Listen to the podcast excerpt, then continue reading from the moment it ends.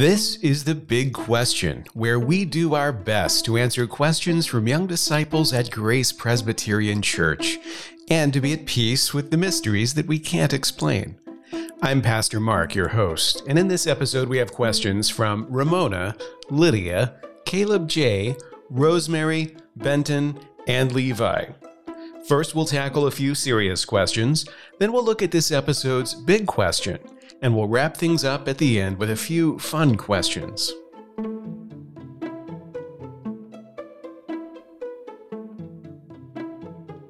Let's start with our serious questions. Our first question comes from Ramona, who asks, Why did Abraham hear God's voice when he talked to him, but we don't? This is a great question, Ramona, one that people living in the New Testament age must have wondered about too. After all, they'd grown up reading in Scripture about how Abraham had heard God's voice, how Moses had spoken back and forth with him. Why wasn't God speaking to them the same way? Why doesn't He speak that way to us? The question is answered by the author of Hebrews right at the beginning of that book. He writes, Long ago, at many times and in many ways, God spoke to our fathers by the prophets. But in these last days he has spoken to us by his Son, whom he appointed the heir of all things, through whom also he created the world. In other words, over the centuries, God spoke in many different ways verbally, through signs and wonders, through prophets, but all of that was building up to God's ultimate word to us, which was Jesus. Jesus is not just God speaking to us, but God with us, which is what Emmanuel means. Ever since Jesus' coming, we have had his word to us in Scripture. The Holy Spirit inspired the Scriptures, and when we read them, the Holy Spirit illuminates them for us. So, to hear from God today, we turn to the Bible, where Jesus is revealed. Our next question comes from Lydia, who asks, Why are there different colors for different Sundays? Well, Lydia, the colors that decorate the sanctuary at church are connected to the changing seasons in the church calendar. Now, that calendar reminds us of the story of Jesus' life, death, and resurrection. It also reminds us to connect that history to our own lives. Right now, we're in a long season called Ordinary Time, which will last until Advent begins. The color for Ordinary Time is green. When it's Advent, a season where we celebrate the coming of Jesus, the color will change to purple.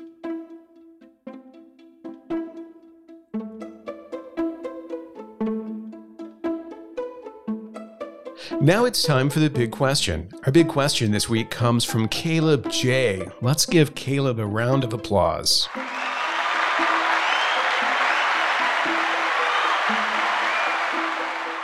Here's Caleb's question Why do we baptize people when they're babies, but some other churches let people choose when to get baptized?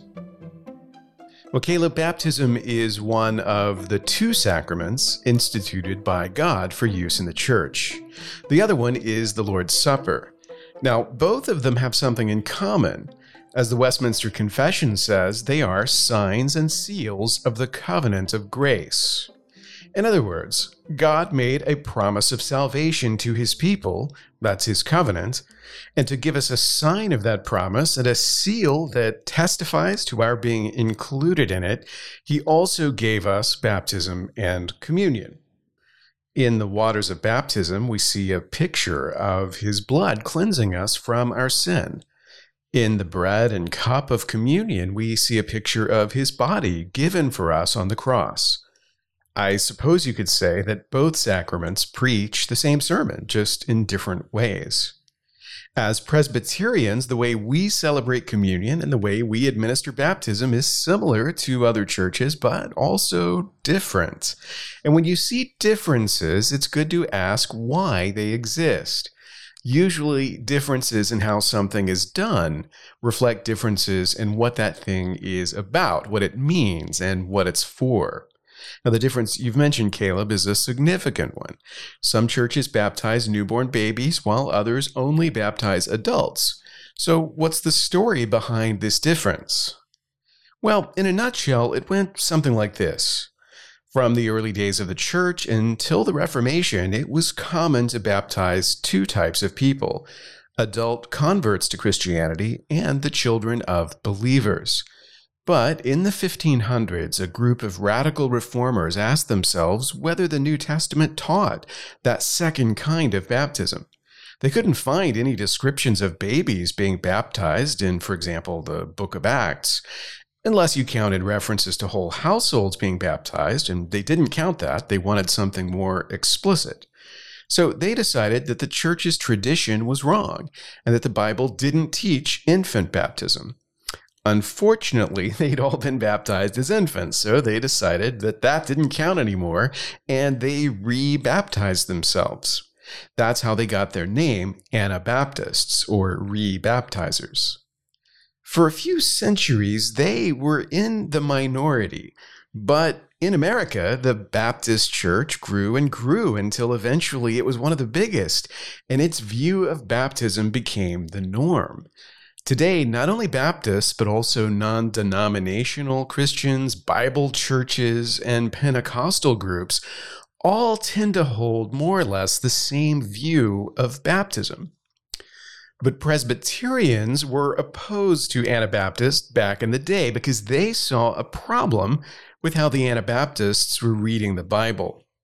Essentially, they were ignoring the Old Testament and the way that God works in the Old Testament with his people back then connected to the way God worked with his people in the New Testament and also today. Now, when we look at the Old Testament, we see God instituting a covenant sign for his people, a seal of his promise to Israel. And it was a sign administered to two types of people to adult converts, but also to the children of the covenant. I'm talking, of course, about the sign of circumcision. The New Testament describes baptism in ways that link it to circumcision, just as the Lord's Supper is linked to the Passover meal. In a sense, the New Testament people of God administered the sacraments in a way very similar to how the Old Testament people of God did it. As I said, when you see different practices in the church, it's often a sign of disagreement over what that thing is, what it means, and what it's for, and baptism is a prime example. Now, I grew up as a Baptist, and if you'd asked me then what baptism is, I would have explained it as the first act of obedience.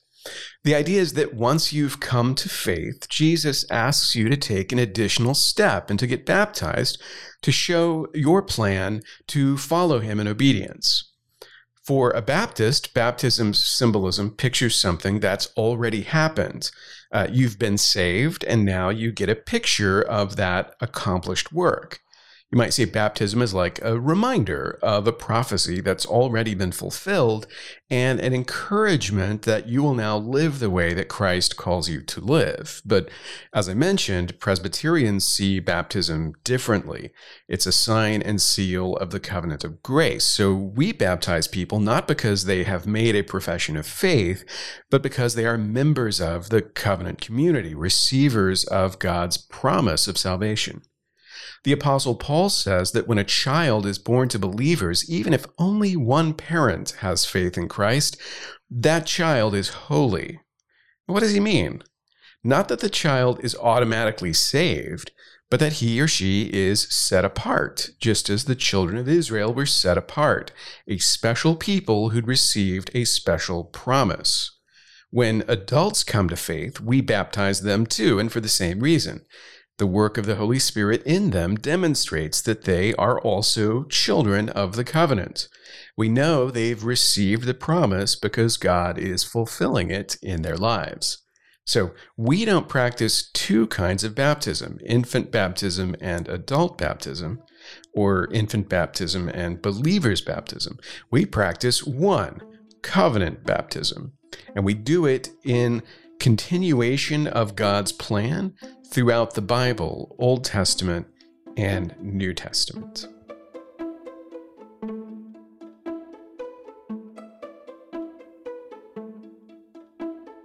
Before we close, let's look at a few fun questions First, we have uh, two questions one from Rosemary, one from Benton, that are connected to the same topic. Rosemary asks, When will we have church in the new building?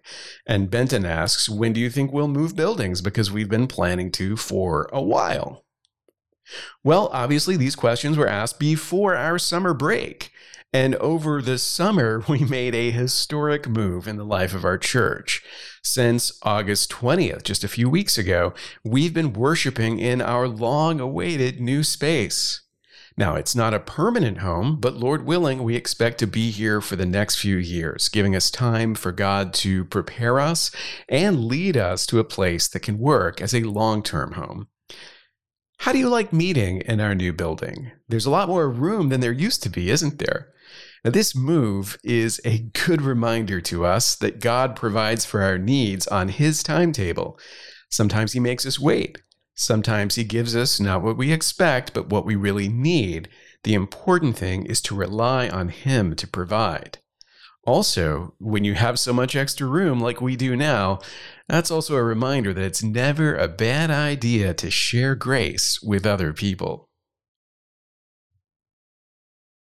And finally, Levi wants to know what is your favorite thing to do? When you live as full and as adventurous a life as I do, Levi, it's hard to single out just one favorite thing. Is it riding alligators? Is it free climbing Mount Sinai? Is it parachuting off the side of the moon and landing in the parking lot right before church starts? Look, I try to take pleasure in everything that life throws me, so I have a lot of favorite things to choose from. One of my all time favorites, of course, is preaching super long sermons when kids are ready for church to be over. That is a lot of fun. And I always enjoy intentionally misunderstanding whenever people ask me questions about the Super Bowl or golf or pretty much any kind of sport. But my favorite thing has to be a tie between reading and walking. And ideally, I like to do them both at the same time, listening to an audiobook while I walk. But what about you? What's your favorite thing to do?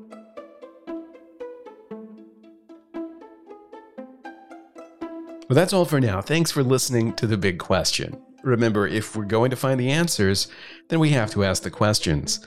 Never be afraid to ask, and never be satisfied with easy answers. The truth will stand up to scrutiny. Until next time, keep asking the big questions.